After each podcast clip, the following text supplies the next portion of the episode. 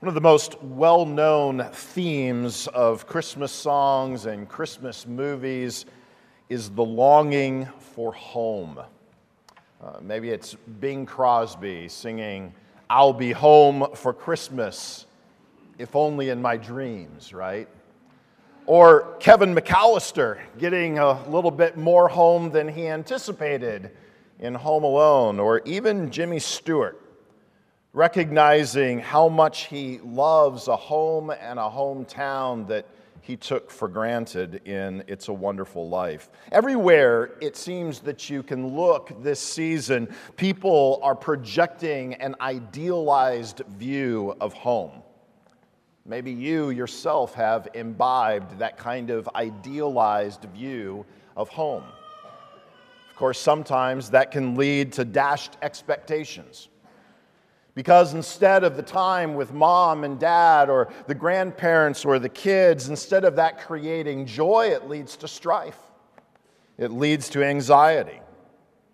Some of you this morning, with deep sorrow, know that because of death or divorce, your homes will never be the same. But deep down, these songs and these movies, they resonate with us because we all know what it's like to long for home. In 538 BC, Cyrus the Great, the Persian conqueror of the Babylonian Empire, he told the Jews they could finally go home.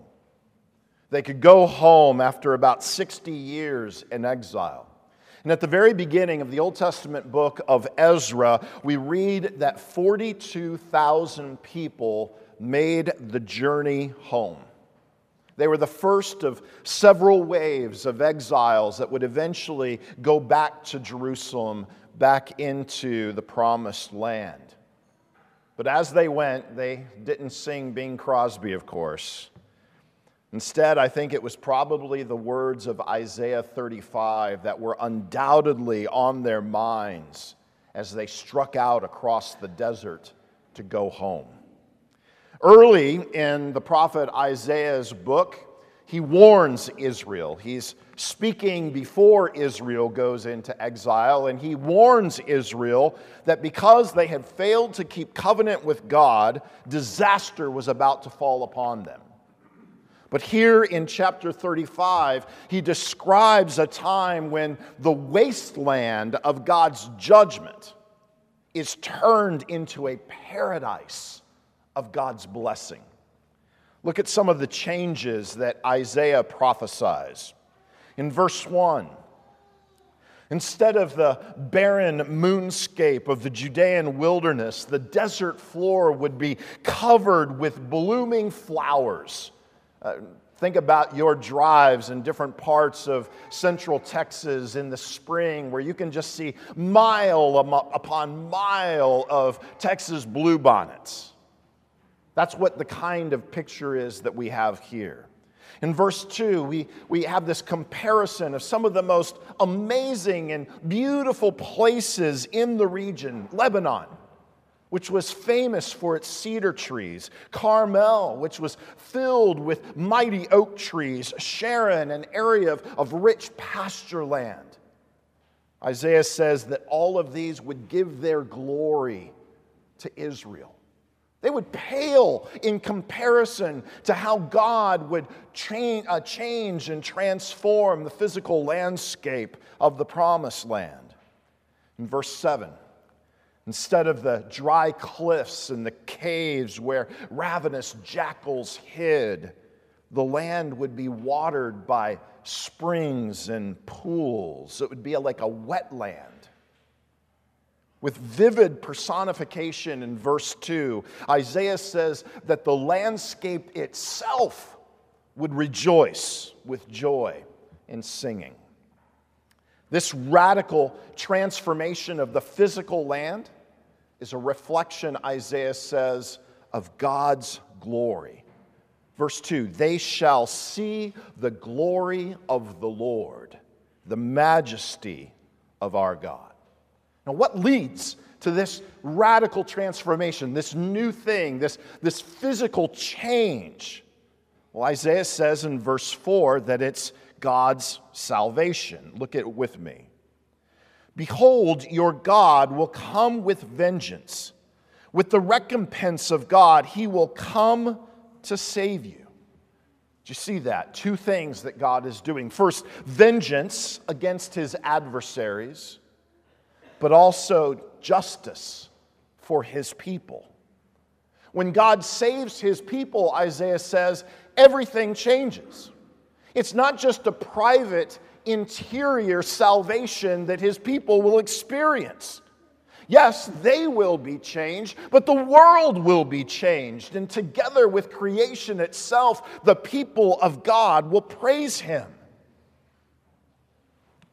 How seriously do you think the people of God were supposed to take this prophecy? Look at verses 3 and 4.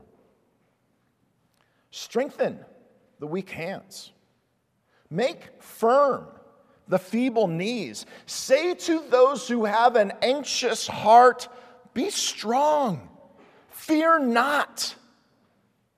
Friends, this vision of a renewed earth where God's blessings flow as far as the curse is found is the very thing that is supposed to encourage them and strengthen them on their journey home. If they're without hope, if they're without strength to persevere, they're supposed to remember this promise from Isaiah and it, just as much as a cool drink of water or a meal on the way, would encourage them and enliven them to take take the next step forward back home. I want you to imagine for a second that you were there. I want you to imagine for a second that you're among that first small group of exiles who are making their way home. As you get closer and closer to Israel, you begin ascending the Transjordanian mountains, at least that's what they're called today. It's the last big range of mountains, the last elevation you have to climb before descending into Israel. In Ezra chapter 1, we read that Cyrus sent along a lot of things with this group that first came out of Babylon, including some male and female singers. And so, can you imagine that as you begin ascending those mountains, the male and the female singers begin to sing? And the anticipation builds with each step leading up to the crest until, with breathless anticipation, you, you look out over the view in front of you and it's exactly the same. Nothing has changed. How would you have felt?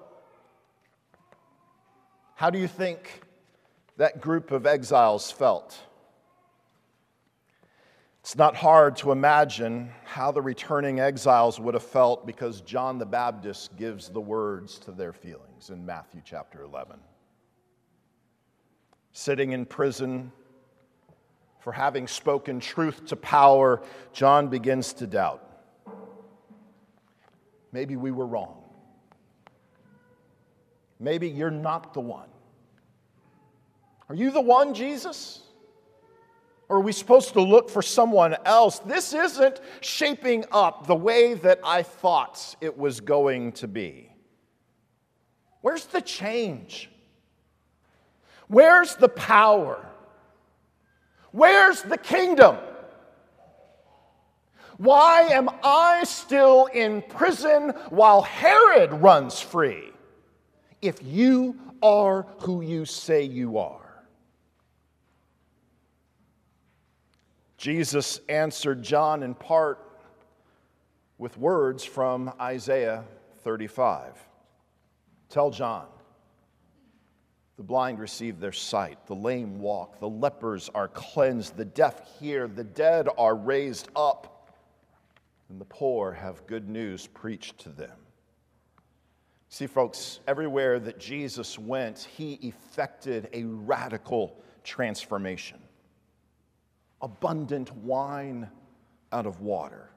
baskets of bread and fish out of just a few scraps, sight to the blind, strength to the lame, casting out demons, raising the dead. The power of the new creation was being demonstrated in word and deed everywhere Jesus spoke, everywhere Jesus stopped to touch someone sick.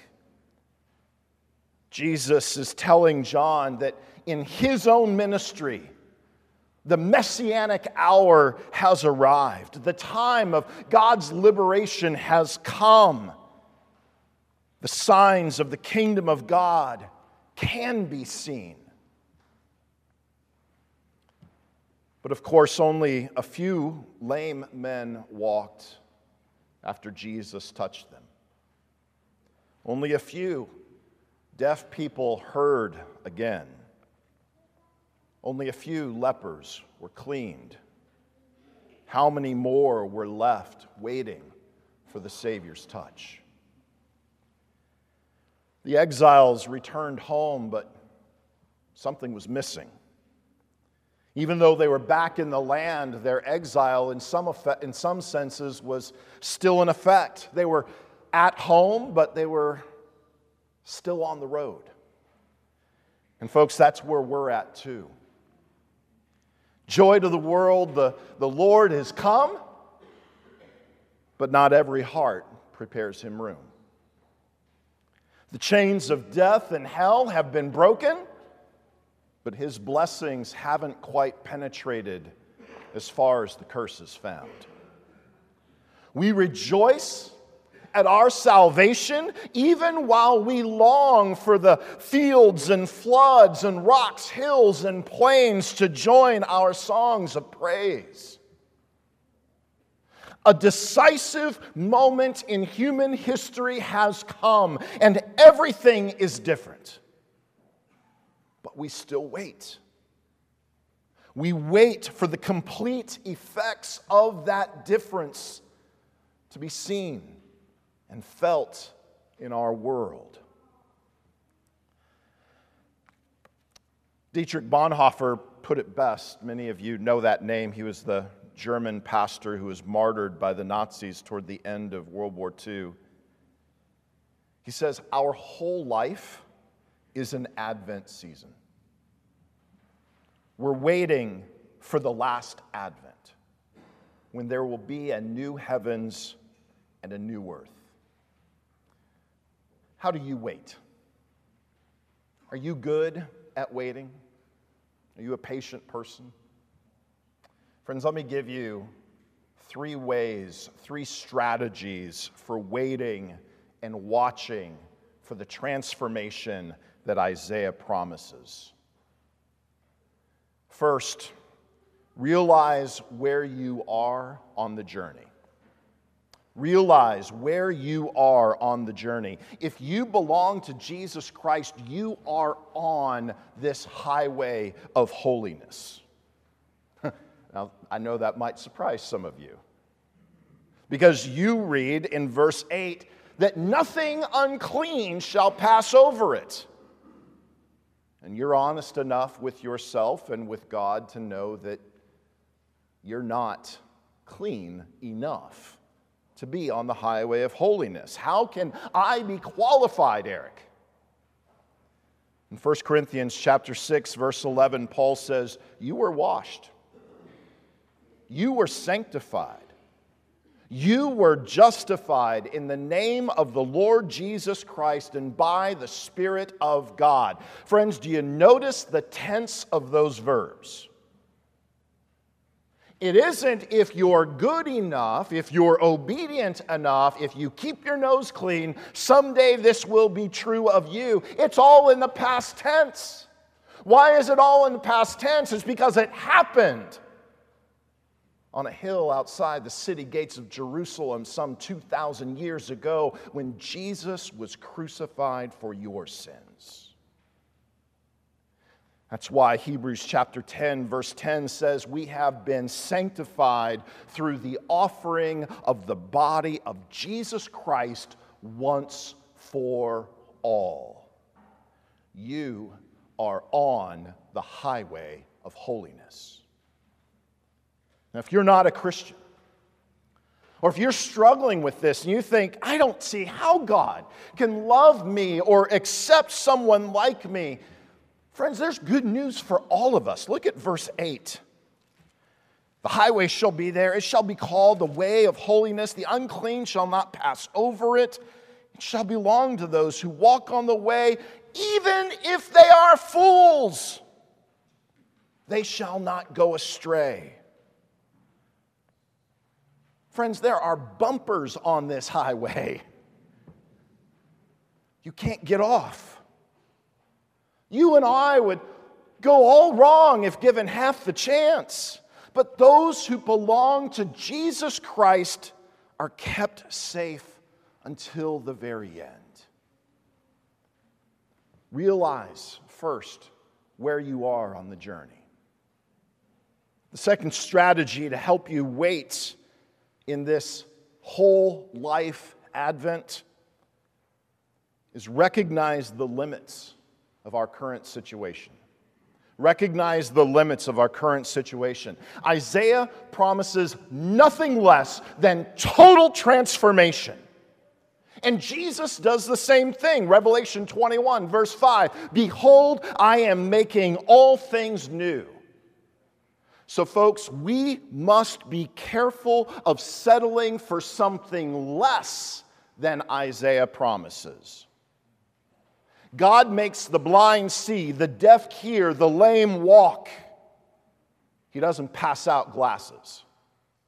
He doesn't give people hearing aids or crutches. He's after total transformation. And that should temper our expectations of what life this side of the new creation would look like. But that doesn't mean that we sit in resigned apathy, just waiting for God to do this work. You and I, of all people, should embrace a sanctified impatience. We can't hasten the kingdom's arrival but we should endeavor to reflect the reality of what is still ahead of us. What determines the way that you look, the way that you act, the way that you speak, the things that you think of? Friends, by the way that you do these things, you should tell yourself and you should tell other people, the watching world, that the present isn't all there is to your existence. We must embrace, we must share, we must act out of a vision, not of what's happening here and now, but the vision of Isaiah, what is coming to us. You have to remember, you have to realize where you are on the journey first. Second, you have to recognize the limits of our current situation. And third, you need to do what Isaiah commands. We're on the highway, but we're not yet to our goal. Because Jesus has already inaugurated the new creation, we can have confidence that the prophecy of Isaiah will finally come true. So, just like these ancient Israelites that Isaiah is preaching to, you and I must also behold. We must also strengthen. We must also say. Those are the only imperatives in this passage. It's all about what God is doing. And then Isaiah says, Behold, strengthen, and say. Do you understand what this means? This means that you and I are called to be witnesses. We are called to be preachers, to point forward to that new hidden, to that new reality. Right now, it's hidden behind sin and suffering, but one day it will be seen as clearly as the desert in bloom. So, when you are ready to give up and give in, when you are ready to settle down instead of pressing on, Strengthen the weak hands, make firm the feeble knees with this promise. Tell one another, tell your children, tell your parents, keep going. Keep going. The highway is stretching on in front of you, and it will take you home. The future is rushing toward us, Isaiah says. Behold, your God will come, he says in verse 4. Vengeance for his adversaries, salvation for his people. What side of the divide do you find yourself on this morning? Friends, put your hope and trust in the one who promises everlasting joy the one who is bringing with him a world where sorrow and sighing must flee away from the glory of his presence. Let's pray.